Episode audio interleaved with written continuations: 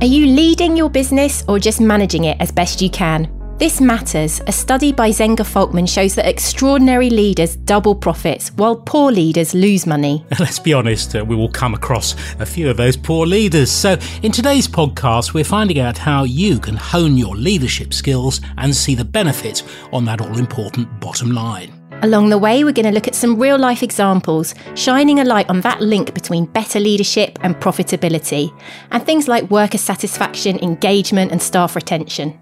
So, welcome to the latest edition of Business Class Money Minutes powered by American Express. Hello, I'm Nigel Cassidy. And I'm Kate Bassett. And Kate, on this edition of Money Minutes, we really have lined up three great guests. In different ways, they'll all be telling us how positive leadership can boost your earnings. So you have like hard measures really, the money, market share, you know, profit and stuff like that. But then long term, I would say sustainability factors, the key success factors like customer satisfaction, partner satisfaction and satisfaction of your own employees, how you develop them, they are really like long term sustainable factors. That's Jan Mühlfeit, who draws on his time at the top of the corporate tree with Microsoft and now works as a coach. He'll show us how to go about finding the best in all our people. And I'm really excited we've lined up someone who's truly influential in publishing. She's not only revived one of the country's biggest magazines, but is now on a mission to help us all start our own personal leadership revolution. It's the editor in chief of Elle UK and the author of The Discomfort Zone, Farah Storr. You have to be really careful you don't become too far removed, and that can happen actually. So, yeah, you have to find a balance and you have to choose which details you need to be invested in. You can't be across all of them. And I have, over the years, found that hard to let go, but I'm always going to be detail orientated. And I actually think, you know, details count. Brands can live or die if consumers find a detail which doesn't marry up with the rest of the brand the seriously impressive Farah Storr with lots of tips like getting to know every one of your people so you can adapt your communication style to suit each one. But first, let's start where the buck stops at the sharp end of a business. Our first guest is the co founder of Xexec, one of Britain's fastest growing companies. He's Saul Meyer. Xexec is a global employee benefits, customer loyalty, and incentives company. But what interests us in particular is Saul Meyer's leadership methods, which put employee engagement right at the heart of things. Welcome, Saul. Thank you very much. Thank you for having me here today. So, Saul, you founded Xexec back in 2000 with just four workers. How would you describe your leadership style and really how it's evolved as the business has grown? I was relatively young when we started the business, and to a large extent, probably thought that I knew everything and had all the answers and would get it figured out myself. I think over time, I've come to learn that I certainly don't have all the answers, probably don't even have most of the answers.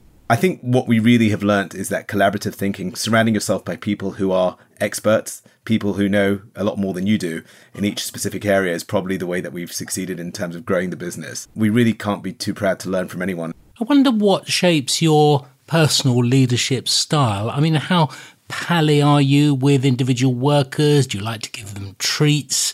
Do you let them make mistakes? I mean, what do you like as a boss and how would you be able to tell whether your tactics are actually having a, a, monetary value, if you like, that the time you're spending is actually paying dividends? So I think, you know, probably one of the things that you struggle with, we started with four employees. When you're working in an environment like that, even as you grow, the employees that you start with feel a certain nexus towards you and feel a certain closeness that they, you know, even if you've got managers who are who've now come in and between yourself and them, they feel that they can approach you directly. And and we like to keep that direct approach. I think it's the right thing to do.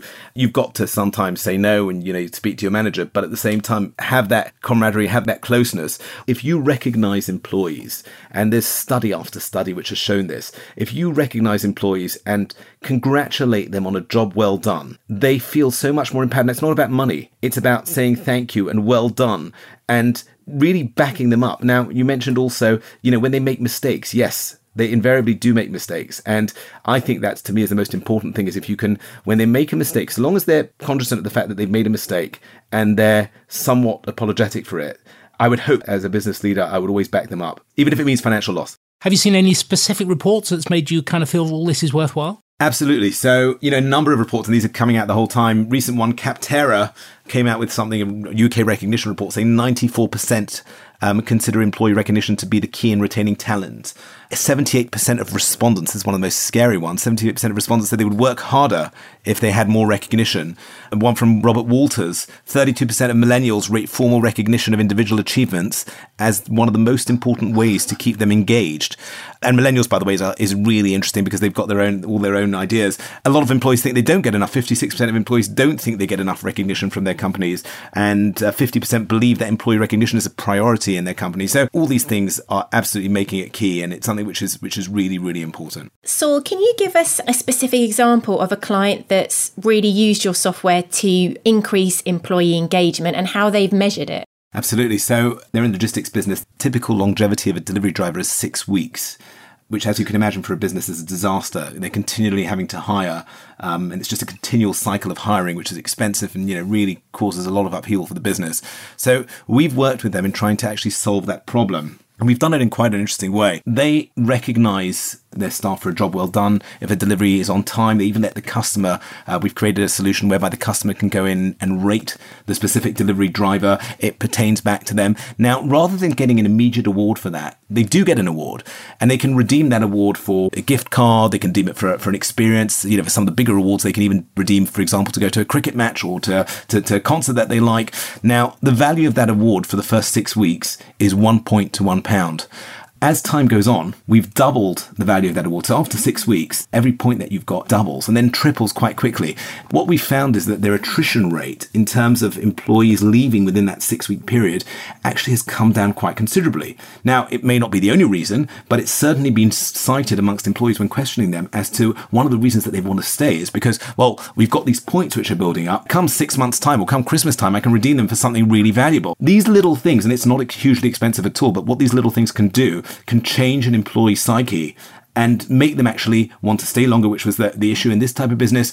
Other businesses have struggled in terms of, you know, employees maybe working longer hours. They want to encourage them to do that or being willing to innovate and to come up with ideas and to improve customer service and all these different types of things. You say it doesn't have to be a huge budget. Can you give us any figures? Yeah, it's a really good question there. I mean, you know, typically they say for big enterprise companies that 2% of your compensation budget should be utilized for recognition. And that's a huge amount in some companies. Realistically, it's probably closer to about 0.6 or 0.7% of total comp that is utilized for recognition. How do you actually manage the returns on the time spent on leadership issues, you know, on the bottom line? I think the key elements to look at are number one in terms of cost savings. So okay, so let's look at things like retention because retention is a huge issue in terms of uh, in terms of cost.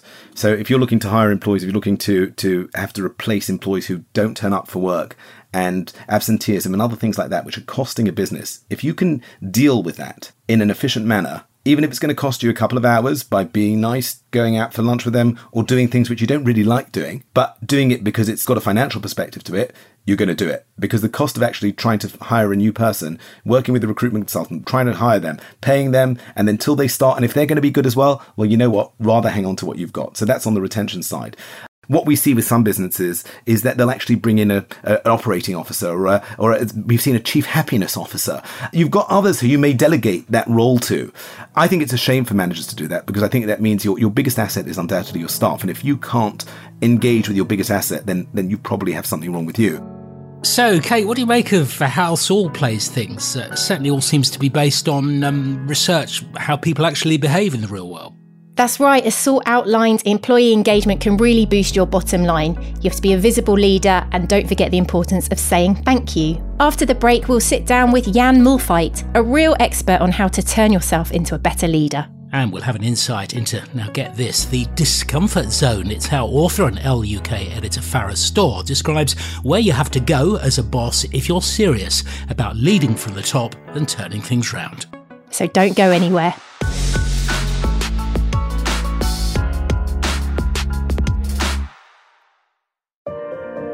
No matter the size of your business, American Express has your back. Our range of business cards gives you greater control over your cash flow, so you'll have the flexibility to respond to change, chase opportunities, and keep growing. Plus, you can earn rewards from your day to day spend and invest it back into your business. Visit AmericanExpress.com slash UK slash business card to learn more. Terms apply.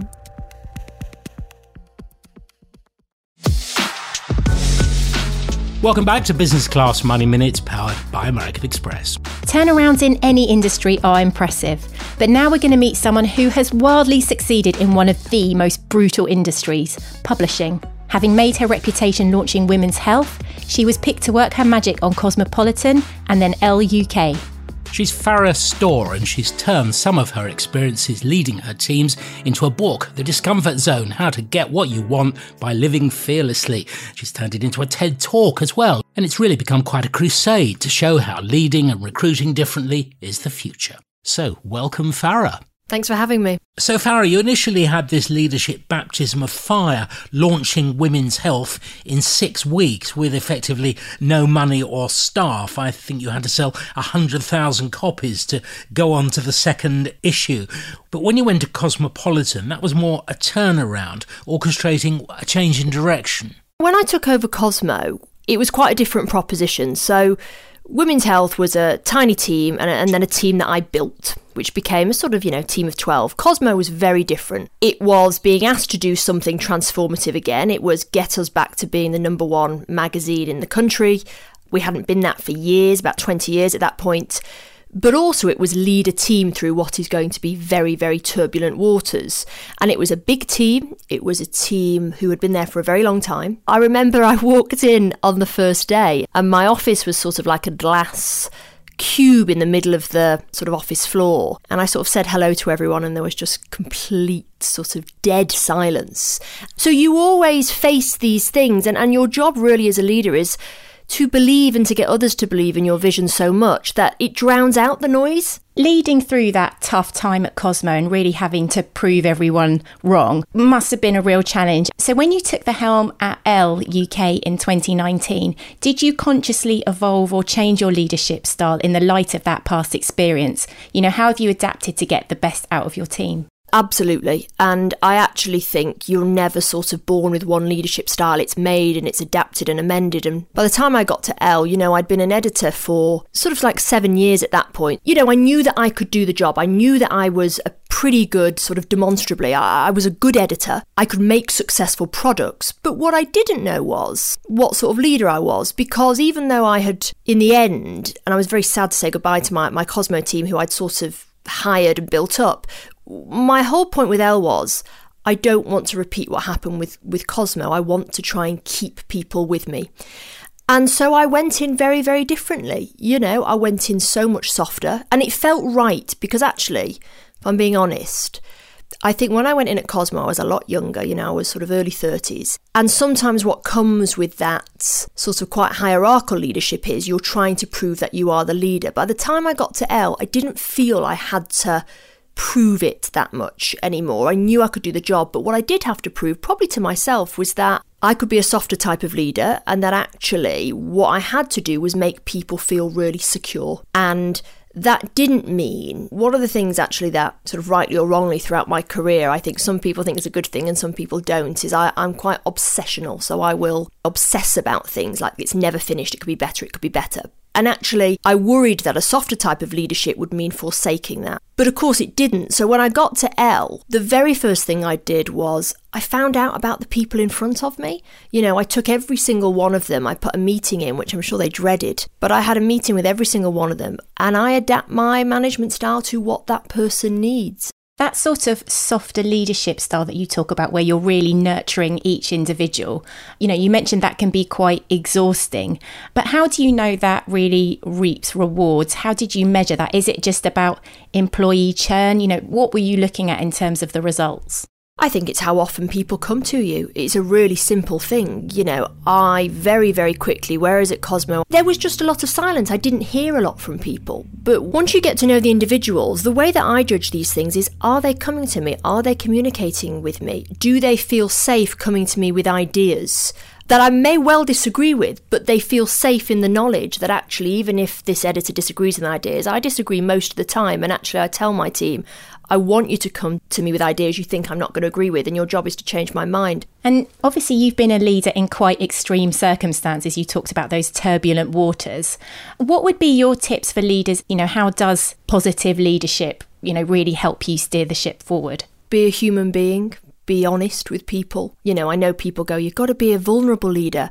Vulnerable doesn't mean airing your emotional laundry, but it does mean saying, particularly at the moment, I haven't got the answers at the minute and I'm trying to figure it out and I will have an answer for you, but it's going to take me some time. So, Farah, leading through tough times, can you give us some examples of when you've had to look at the balance sheet and really make some tough decisions?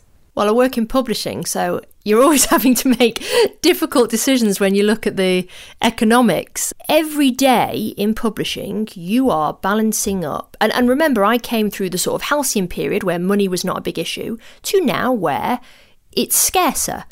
I'm forensic about it, so I'm very clear on what we have to work with once we know what we have to work with, then you have to make tough decisions about if there were 10 things you wanted to achieve, maybe it's only going to be five. What I'm not a fan of is trying to achieve everything but just doing it to a lesser standard. Don't take your standards down, but let's take down what we are able to achieve. And we have to make peace with that actually. It doesn't mean that we're failing, but if we're only left with five things we can do, we just do them absolutely brilliantly. The other thing that I tend to do with my team is is we tend to do things which make a bit of noise. So if money is sort of on the tighter side, one of the things, and I don't think this just is journalists actually, I think everybody loves feedback. But of course, if you're an editor of a magazine, feedback comes in many forms, and one of it is how the world talks about your brand. So often, what we do is, is if we can't afford to do something, we use it as an opportunity to really shake things up and do something that will make a lot of noise. You can do so much with very little. I mean, it all goes back to that's my whole belief is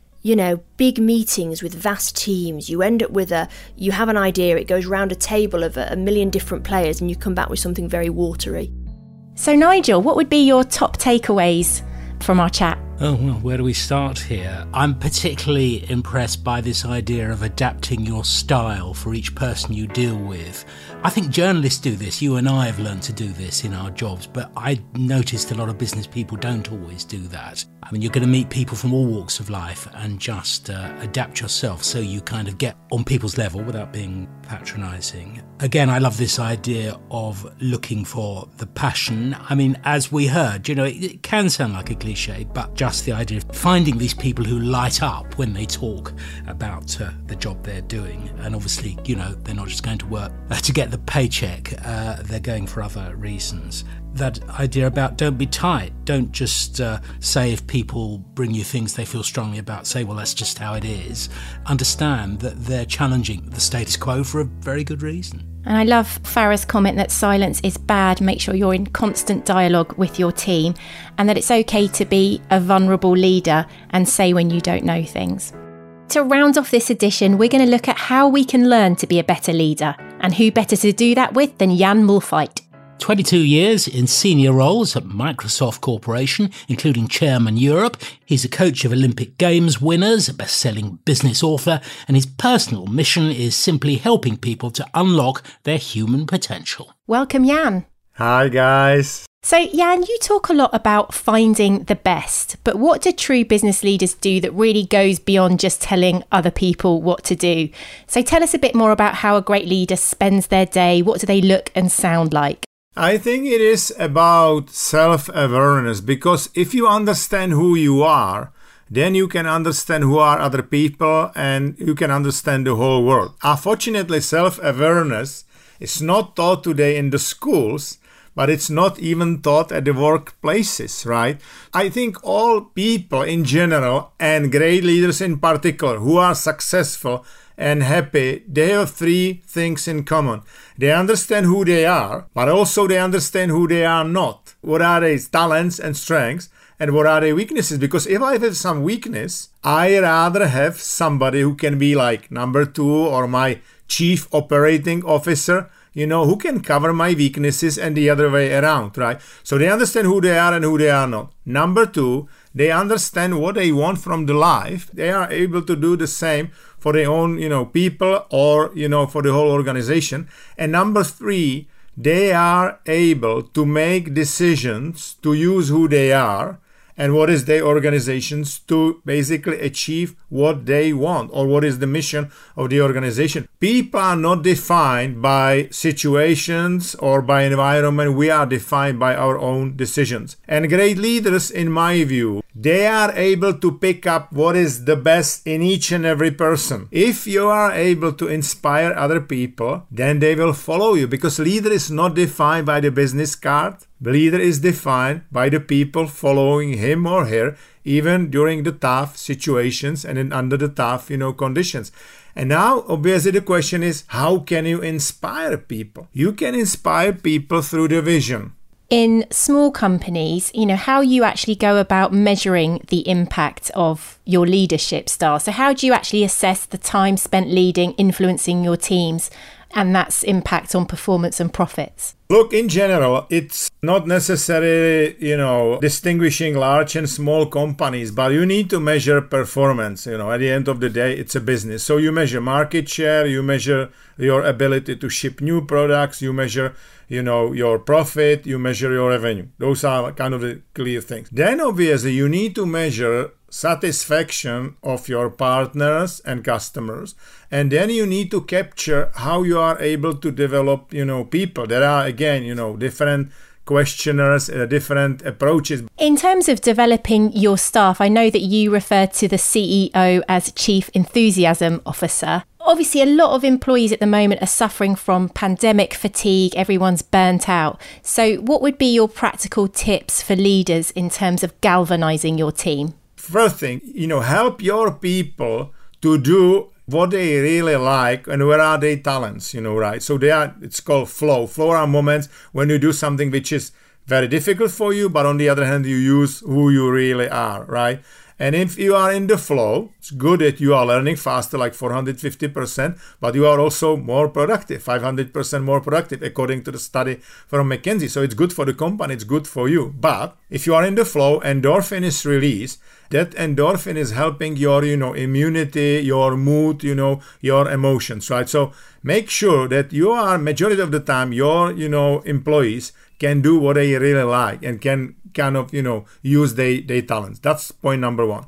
Point number two our brains they like very much structure. Once there is a clear plan what needs to be done okay after we finish the task dopamine is released. Jan, can you give us any specific examples where you've worked with companies to improve the leadership and it's really impacted the bottom line? I took over 21 years ago Central and Eastern Europe in Microsoft. It was like 2,000 people, 31 countries, and that team was like average or below the average performance. But I, but those were good people still, you know. And I thought I need to do some rapid transformation, but I didn't know what to do, right? I mean, what I said, there was like 2,000 people in Atlanta, Georgia, and I said, be more of who you are. I said, I'm not gonna to change you. I'm gonna to use what is best in you to achieve what we want to achieve. But I still didn't know how to do it, okay? And then, you know, uh, somebody put me together with Gallup and introduced me the Strengths Finder test from Gallup, which is like revealing top five, you know, strengths.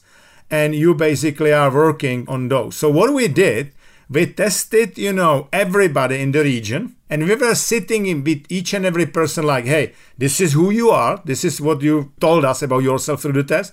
And this is your job description. Let's talk about how you can use who you are to achieve what we all, you know, want. And suddenly that team who was before that, like number five, number six, sometimes number 11 out of the 13 regions in Microsoft was the best in half of the year, in three months, in fact was best performing region worldwide in four years in a row. Wow, okay. Well, lots of things uh, to try there, and certainly I'm going to have a go at this uh, reminding of things that have gone well, repairing things that aren't, and uh, repairing things that haven't, and reimagine what we're going to do tomorrow. So, there we have it. Really great, actionable advice from three experts on how positive leadership can boost that bottom line. In our next episode, we'll discuss strategies for advertising your brand digitally across pay per click, search, and paid media. In the meantime, check out the Business Class Trends and Insights Hub for the latest articles and videos on everything related to small business finances at americanexpress.com slash UK slash business class. Don't forget to subscribe to Business Class Money Minutes, which you'll find wherever you get your podcasts, so you never miss an edition. Until next time, from Nigel and me here at Business Class Money Minutes, goodbye and take care.